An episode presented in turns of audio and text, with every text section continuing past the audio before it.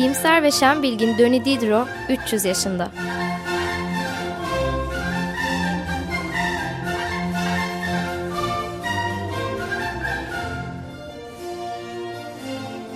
Hazırlayıp sunan Evren Asena.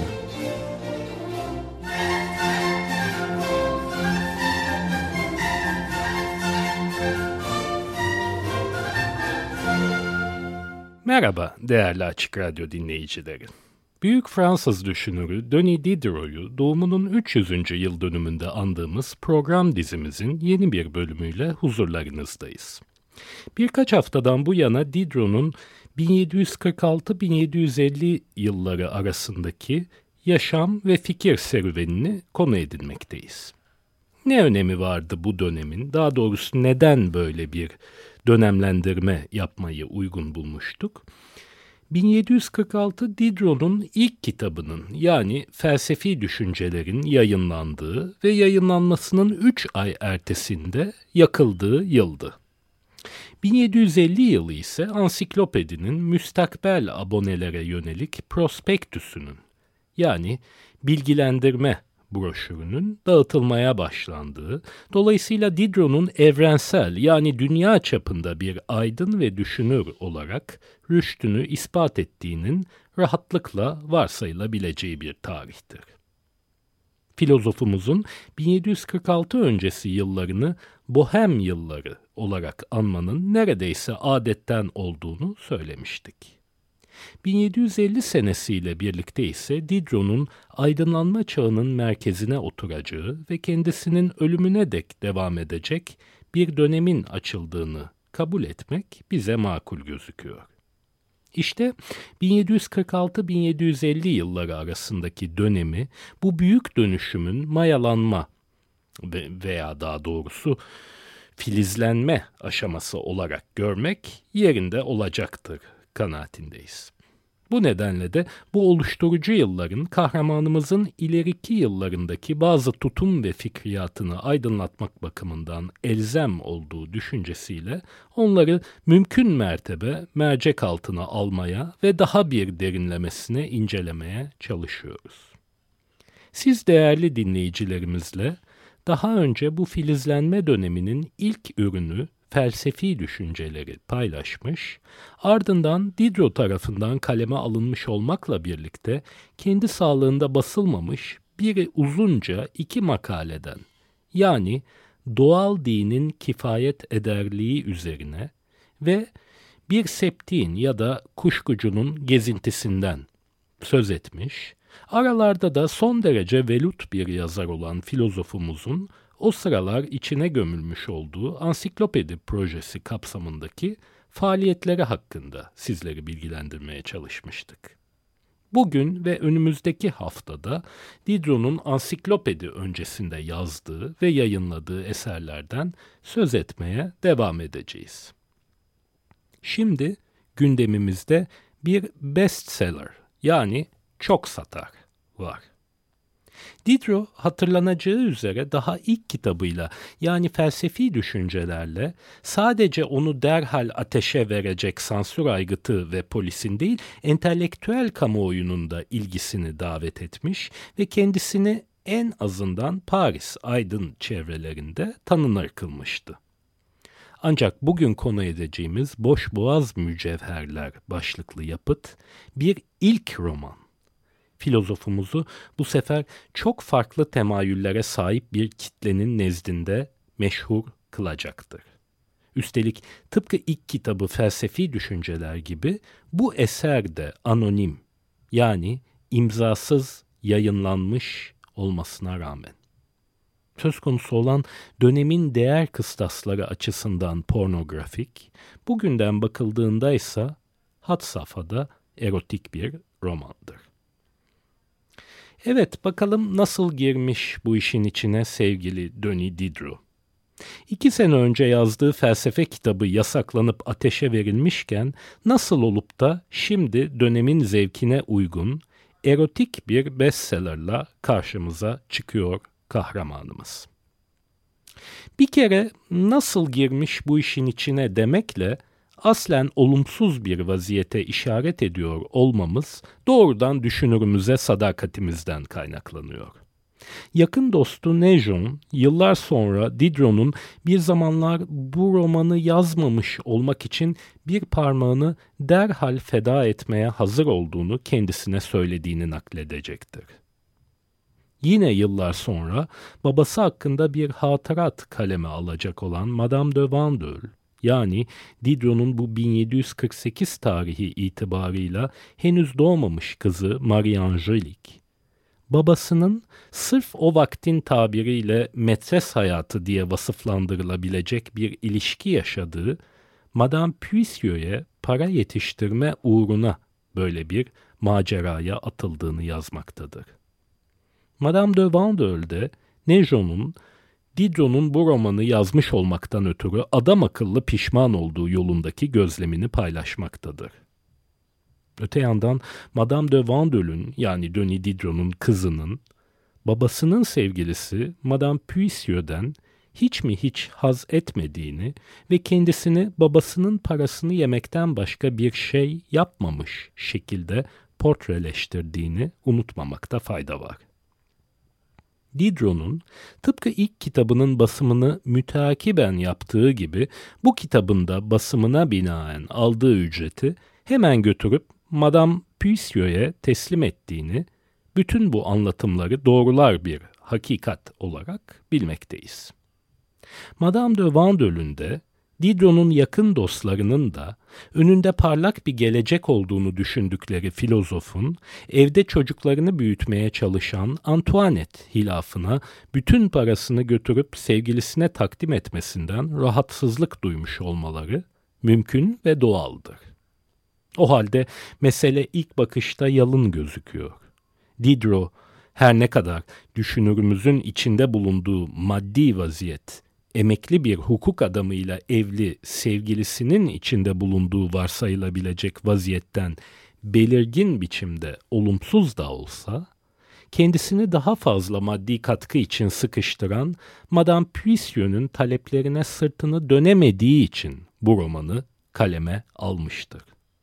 Özellikle Diderot'un öneminin ayrımsanarak teslim edildiği 19. yüzyılda popüler olan bu yaklaşım tarzının daha geç yani daha yakın tarihli Diderot incelemelerinde yerini çok daha nüanslı bir bakış açısına terk ettiğinden birazdan söz edeceğiz. Ancak önce romanı gözden geçirelim. Boşboğaz Mücevherler dönemin zevkine tamamıyla denk düşen bir kitaptır. 1748 yılının başlarında yazar ve yayın evi ismi belirtilmeksizin yayınlanmıştır.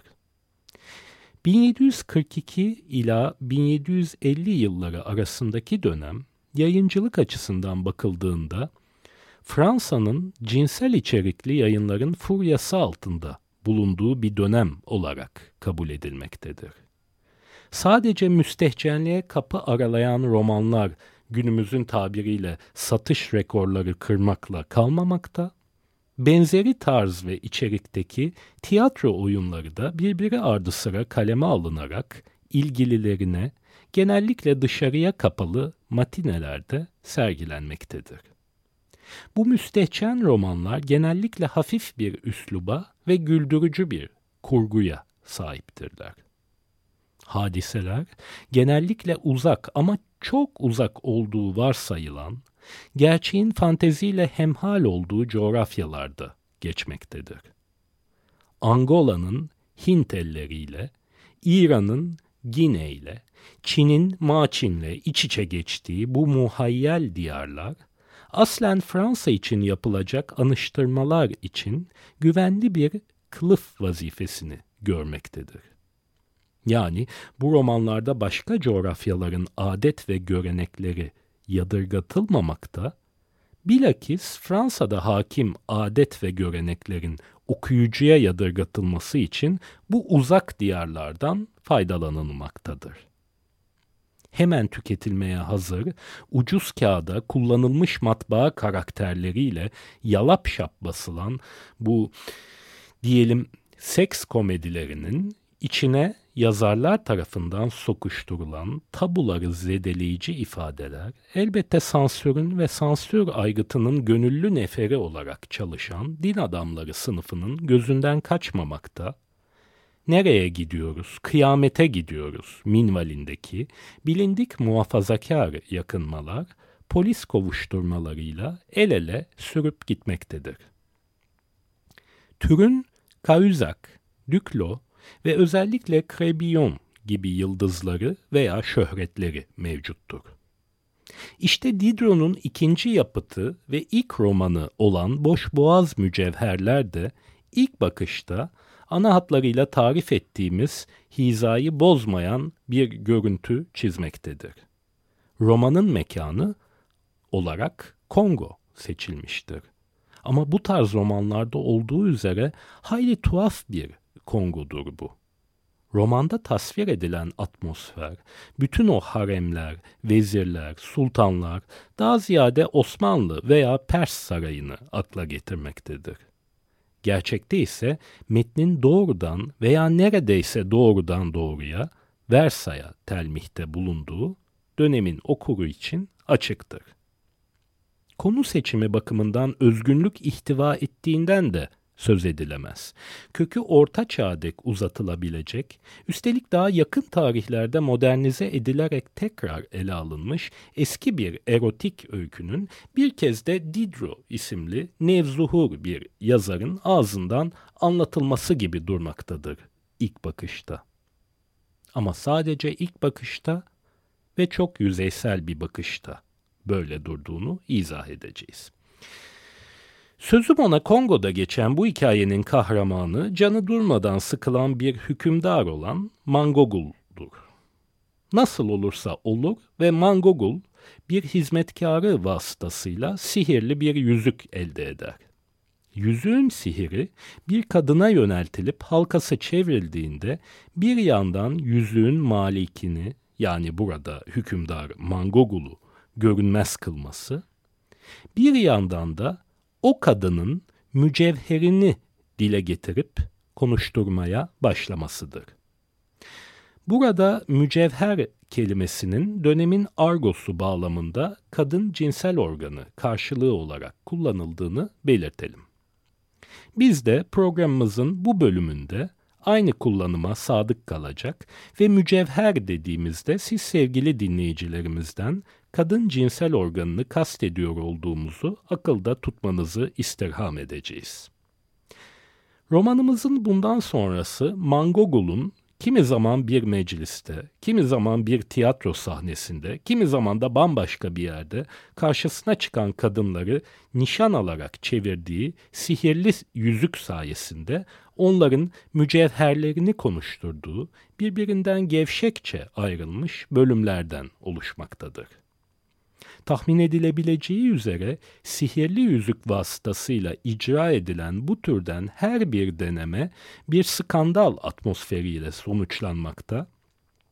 Mücevherler sahiplerinin sesinden ap ayrı bir dille ap ayrı şeyler anlatmaktadır. Eğer ortamda birden fazla kadın mevcutsa, mücevheri dile gelen kadın ilkin hem cinsleri tarafından istihza ile muamele edilmekte, ancak bu kadınlarda yüzük sayesinde görünmezleşmiş Mangogul kendilerine hedef aldığında bu sefer kendi mücevherlerinin konuşmaya başlaması üzerine hicap içinde kıvranmaya başlamaktadırlar. Dilerseniz henüz Türkçe'de mevcut olmayan bu eserden yapacağımız birkaç alıntıyla şu yüzüğün marifetlerine ve doğurduğu neticelere daha yakından bakalım. Önce Sultan Mangogul mahiyetinden Alsin isimli daha yakınlarda bir emirle evlenmiş kızcağızın başına gelenlerle başlayalım. Sultan yüzüğünü ona doğru çevirdi. O esnada eşinin kendisine anlattığı acayip bir hikaye nedeniyle kıkırdamakta olan Alsin'in sesi birden kesildi ve eteğinin altından mırıldanan şu ses işitildi. İşte nihayet benim de bir ünvanım var. Hakikaten rahatladım yani. İnsanın bir sınıfa mensup olması gibi tatlı şey yok. İlk başta dediklerim dinlenseydi bana bir emirden fazlası bulunabilirdi ya, bir emir de hiç yoktan iyidir. Herkes susarken mücevher konuşmaya devam ediyordu. Kendisini içeriye kabul etmek üzere ne gibi tedbirler alındığına bakılırsa belli ki şu koca dedikleri önemli bir misafir. Ne hazırlıklar ne hazırlıklar. O Mersin sularıyla alınan ne bitmez tükenmez banyolar. Bu muameleye 15 kere daha maruz kalsaydım ya hepten ortadan kalkacaktım ve emir de başka bir tavşan yuvası aramak mecburiyetinde kalacaktı ya da beni Jonki adasına kapatmak durumunda kalacaktı. Bu sırada bütün kadınların yüzleri sararıp soldu, tek kelime etmeksizin birbirlerine baktılar ve konuşmanın devam ederek genelleşmesinden duydukları kaygıyla ciddi bir ifade takınmaya çalıştılar. Halbuki diye devam etti Alsi'nin mücevheri, bana öyle geliyor ki emirin bu türden muamelelere ihtiyacı yoktu. Ancak hanımımın nedenli dikkatli olduğunu bilirim. Her şeyin en kötüsünü düşünerek planlar o işini. Bu nedenle ben de beyefendi için küçük bir binicilik tahtası olmak üzere terbiye edildim. Evet, daha ileriki sayfalardan bir küçük alıntı daha yapalım. Monima o ana dek koruduğu sessizliğini bozdu ve alışkın ancak umursamaz bir tavırla ah dedi. Sunağım ister sussun ister konuşsun bana hiç fark etmez. Söyleyebileceklerinden korkacak değilim. Tam o anda içeri giren ve Monima'nın son sözlerini işitmiş olan Mangogul yüzüğünü ona doğrulttu ve birden mücevherin bağırdığı duyuldu. Sakın inanmayın, yalan söylüyor. Evet, bu küçük alıntıların, boş, boş boğaz mücevherlerin en azından kurgusu bakımından bizi aydınlattığını kabul edebiliriz. Ancak bu kitabı dönemi için bir çok satar, bir yüzyıl sonrası içinse bir büyük yazarın ma teessüf müptezelleştiği talihsiz bir anın acı meyvesi, daha da yakın zaman içinse hiç de, hiç de hafife alınmayacak bir satir olarak kabul etmeye götüren nedenler bu zaten bilindik ve üzerinde çalışılmış olay örgüsünün ötesinde bulunmaktadır. Roman, Diderot için döneminin çok sayıda tartışmasını alaysı biçimde nakletmek için fırsat yaratmıştır. Söz gelimi mücevherlerin nasıl olup da dile gelebildiği üzerine Kongo Bilimler Akademisi'nde düzenlenen tartışmalar, kimi zaman Descartes ve Spinoza'nın görüşlerinin canlandırılmasına vesile olmakta, ya da mesela mücevherlerin ses çıkartma mekanizmaları, Ramo ve Lully arasında vuku bulmakta olan dönemin önemli müzikoloji tartışmasını replike etmekte, yani yeniden üretmektedir. Kitabın ihtiva ettiği felsefi tartışmaların ufku, basit dolgu malzemesi olarak kullanılmış olmanın çok ötesinde bir derinliğe işaret etmektedir. Söz gelimi Mangogul ile gözdesi Mirzoza arasında ruhun bedende istirahat ettiği yer konusundaki tartışma buna bir örnek olarak verilebilir. Burada Mirzoza, ruhun kafada olduğundan emin durumdaki Mangogul'un karşısına bedenin en fazla canlılık sergileyen bölgesi neresi ise ruhun da orada aranması gerektiğini ileri sürerek karşı çıkmaktadır.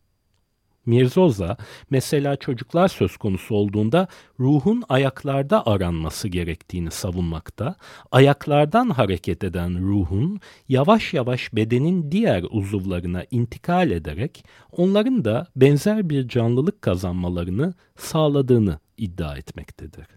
Şöyle demektedir Mirzoza, bir çocuk ruhunun oluşmakta olduğunu ayaklarıyla bildirir annesinin göğsüne başını gömmüş vaziyetteyken vücudu, kafası ve kolları hareketsizdir.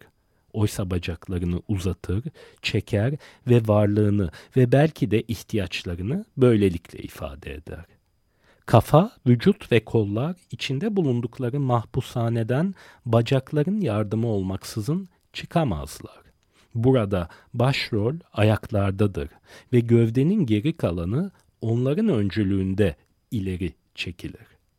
Yeni doğmuş çocuğun temel hareketleri ayaklarda yuvalanmıştır. Ayakları zapt etmeye kalkışmanın mukavemetle neticeleneceği kesindir. Kafa, herkesin ne isterse yapabileceği masif bir kütledir. Ayaklarsa hisseder, prangalarını parçalamaya çalışır ve kendilerinden esirgenen özgürlüğe kıskançlıkla sahip çıkar. Evet çok konuştuk. Devam etmeden bir müzik arası verelim. Dönemin saray ve kral bestekarı Jean-Baptiste Lully'den Marche du Régiment de Turenne yani Türen alayı marşını dinliyoruz. George Bizet seven dinleyicilerimizin bu ezgiyi başka bir kulakla dinleyebileceklerini de geçerken belirtelim.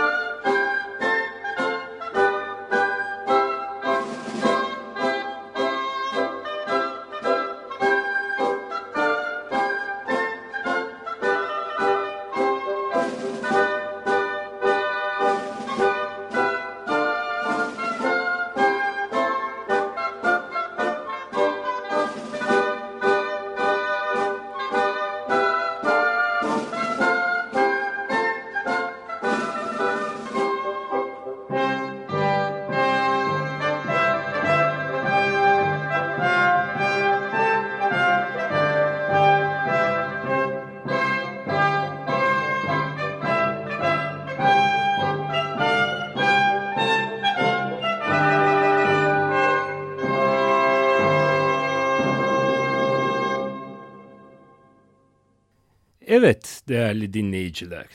Kısa bir müzik arasının ardından iyimser ve şen bilgin Döni Didro 300 yaşında başlıklı programımızda tekrar birlikteyiz.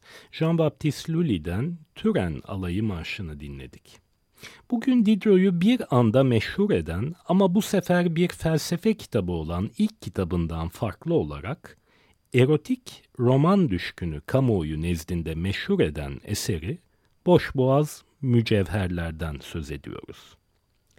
Dönemin benzer tarzdaki romanları için de geçerli olduğu üzere oryantalist bir atmosferde geçiyormuş gibi kurgulanmasına rağmen aslen Versailles Sarayı'nı anıştırması amaçlanmış bu müstehcen romanın biraz yakından bakıldığında derin felsefi tartışmalar barındırıyor olduğunun görülebileceğini konuşmaktaydık. Biraz da romanın tekniğiyle ilgili bir şeyler söyleyelim istiyoruz. Zira bu yapıtı dönemin benzer içerik ve tarzdaki diğer yapıtlarından ayırt eden kimi nitelikler var ki bunlar Diderot'un ilerideki yapıtlarında da varlığını muhafaza edecek. Diderot'un romanı edebi metin çözümlenmesinde söz alanların çoğaltılması olarak anabileceğimiz bir tekniği ziyadesiyle kullanmaktadır. Yazarımızın diyaloglara özel bir düşkünlüğü olduğundan bu nedenle de ne türde bir üretimde bulunmaya çalışırsa çalışsın, ister makale, ister roman, isterse de tiyatro oyunu, metnin bir süre sonra iki kişi arasında geçen bir diyalog haline bürünmeye adeta zorlandığından daha önce söz etmiştik. Düşünürümüzün bu eğilimi felsefi düşünceler başlıklı ilk kitabında olduğu kadar bu ilk romanında da görülür durumdadır. Söz alanların çokluğuyla kastedilen ise herkesin birbirinin ağzından söz aldığı bir anlatım tarzıdır. Öyle ki zaman zaman söz kendisini seslendirenin önüne geçmekte, sözü söyleyenin kimliğini kestirebilmekse bazen çok zorlaşıp bazen de imkansızlaşmaktadır.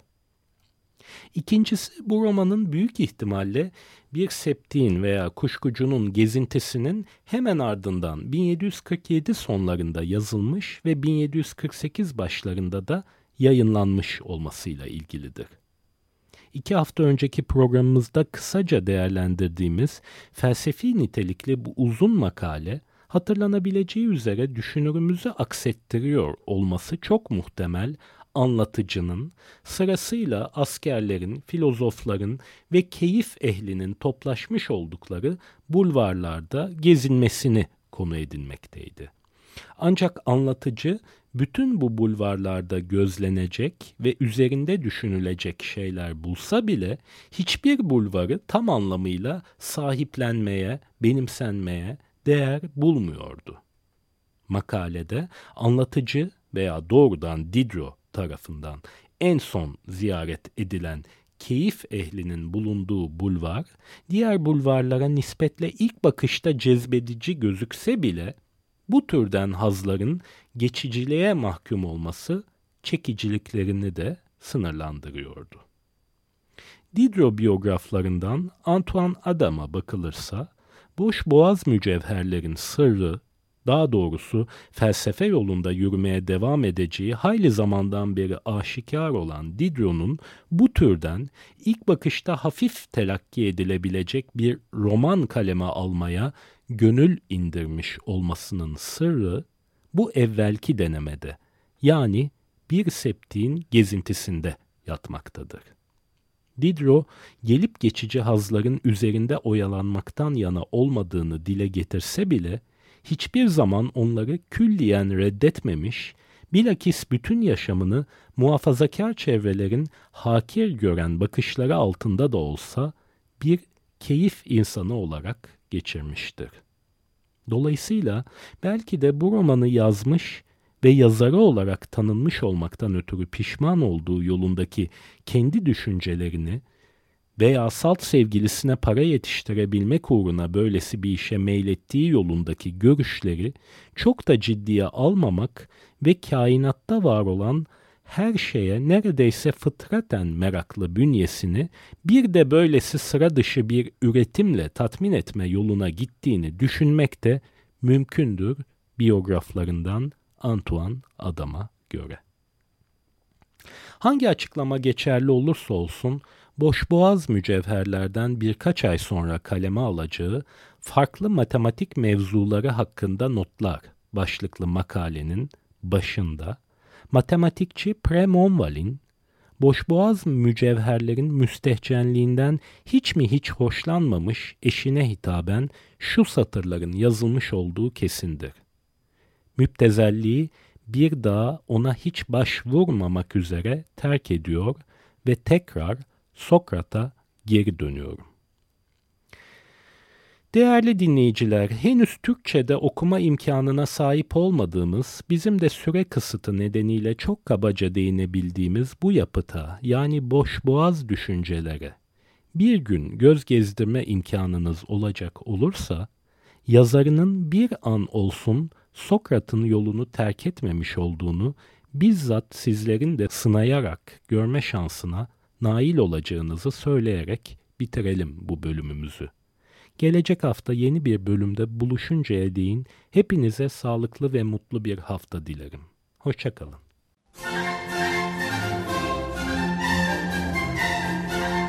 İyimser ve şen bilgin Döni Didro 300 yaşında.